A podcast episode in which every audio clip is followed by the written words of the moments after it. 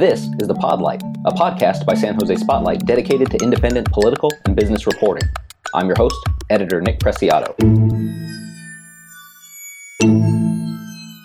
On today's show, we're discussing a joint lawsuit filed by San Jose Spotlight and the First Amendment Coalition against the city and its mayor for private email use, as well as how a friend of the mayor helped write an exemption for his energy company. San Jose Spotlight recently filed a joint lawsuit against San Jose and Mayor Sam Liccardo for improperly withholding public records in violation of California law. Our news organization, along with the First Amendment Coalition, are seeking reforms to ensure more government transparency.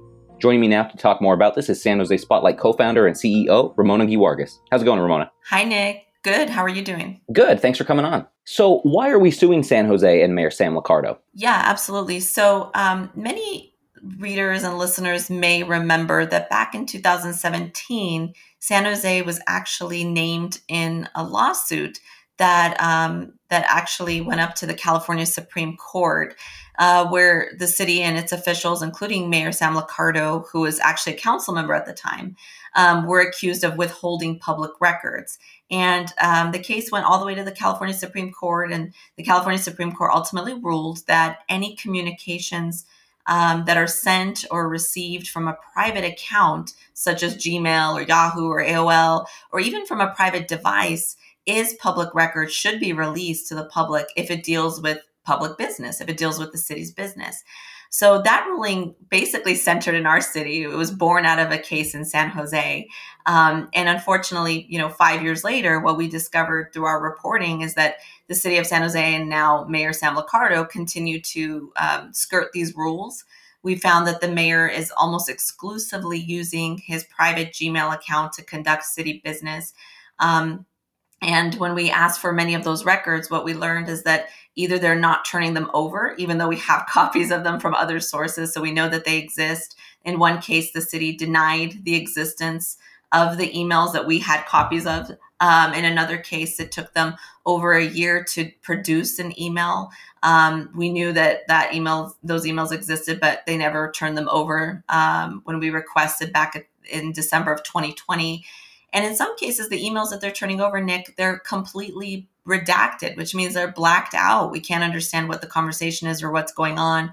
They've also engaged in excessive delays, um, which is a violation of the California Public Records Act. So it's a combination of things, not turning over emails that we know exist, um, you know, missing emails or missing replies, and excessive delays and redactions. Oh, I see. Now, can you talk about uh, what outcome we're hoping to achieve with this lawsuit? Yeah, absolutely. So, in addition to trying to obviously get copies of those emails that we believe should be public and that the public deserves to see, um, we're also hoping that our litigation can lead to some widespread changes um, in policies. So, for example, one of the things that we're asking for in our lawsuit is that the court order, um, you know, that the court issue an order that prohibits the city and its officials, including elected officials, from using only non governmental or private accounts.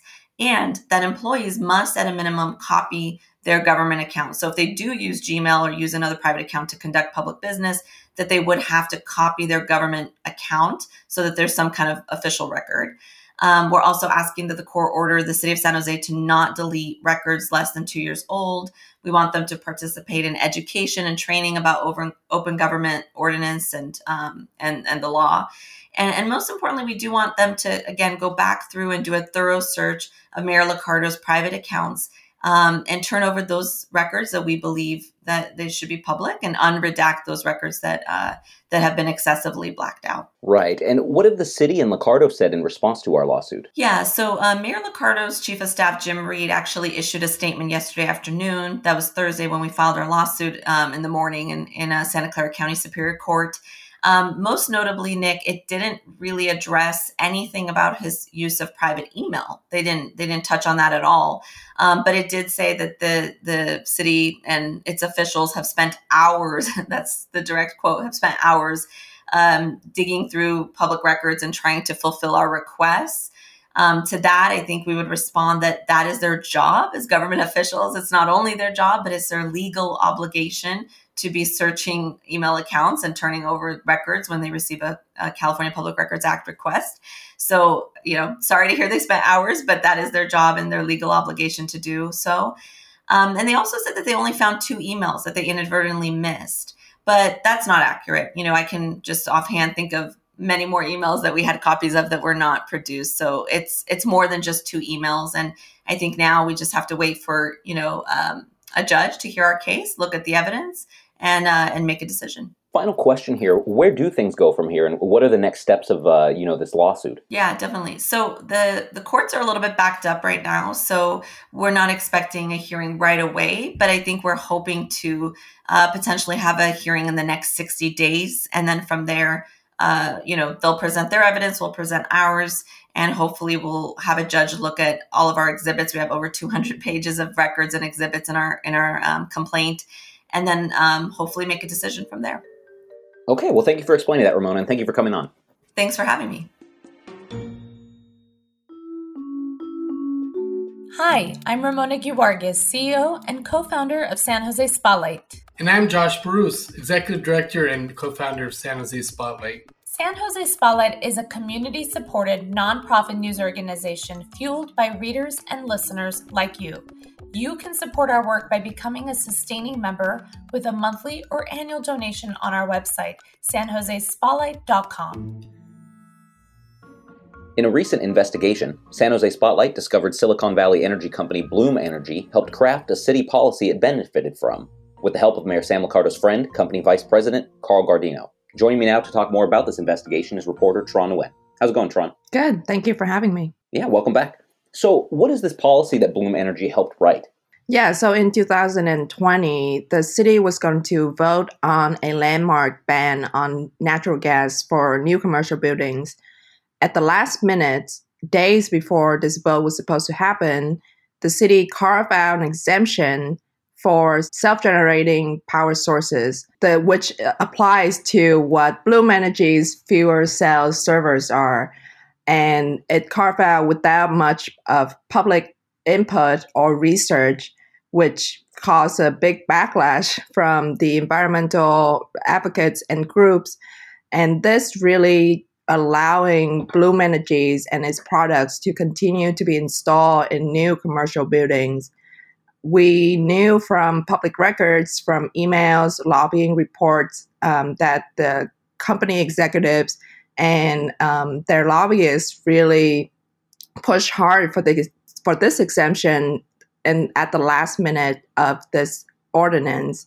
But now we, with newly surfaced emails, we know that they actually have a direct hand on shaping and writing this policy. And so, how do we know that Bloom Energy execs actually helped write this policy? You mentioned emails. Does that come into play? Definitely. So, newly surface emails, at least three, we have at least three of them showing that showing communication between Bloom Energy, specifically Carl Guardino, vice president of Bloom Energy and a personal friend of Mayor Sam Liccardo, talking to the mayor's office directly, sending languages that end up in the city policy that the that San Jose City Council ultimately passed in December of 2020 we got at least three emails.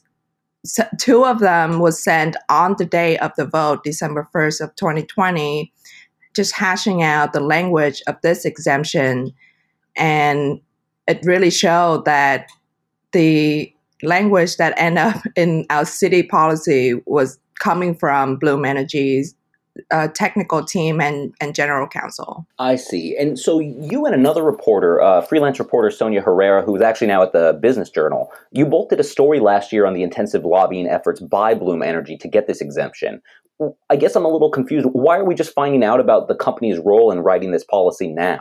Absolutely. So, in after the vote in December of 2020, San Jose Spotlight started to request public records, including emails and communications between Bloom Energy and city officials on this particular exemption of the gas ban.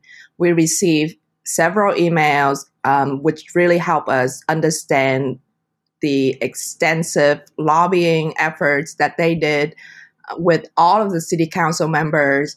But from our reporting of that story, we found out that Bloom Energy actually sent some languages to the city to the city. city official at the time told us that they read these languages but declined to say if they actually use it. So, in a separate public record request in April of 2021, we specifically asked for these communications to be released. They did not, the city again failed to release these information until we filed a separate, unrelated public records looking into this, the mayor's private email account that these emails finally surfaced. So it's very interesting to me that um, we specifically asked for these emails at least twice and did not get them.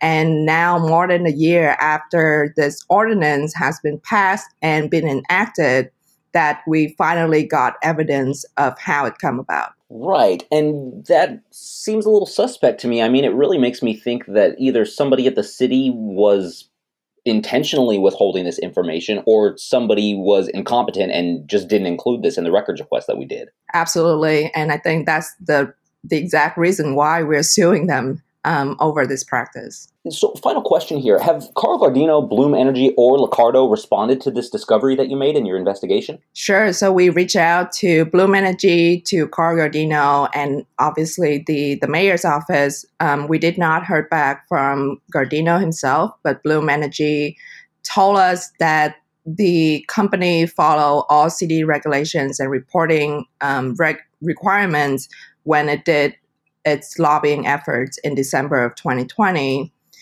And I think that's how we kind of get an idea of how much they was doing and start to look into it. The city, on the other hand, admitted that these emails should have been disclosed to us more than a year ago, but it did not offer an explanation of why it was omitted from the two public record requests that we did in 2020 and 2021 in terms of the mayor's um, response to our reporting, his spokesperson, Rachel Davis, said that the mayor publicly urged city staff to work with Bloom Energy and other providers of off grid power sources to fashion this ordinance because they claim that hospitals, labs, um, etc., cannot rely on PG&E because of the frequent blackouts. Um, and they claim that they did all of this um, in in the light of transparency and um, for the good of the city. That's an interesting statement. Well, thank thank you for breaking that down for us, Tran. Of course. That's it for this episode of The Podlight, a podcast produced by San Jose Spotlight, the city's first nonprofit news organization dedicated to independent reporting. I'm editor Nick Preciado. Thanks for listening, and we'll see you next week.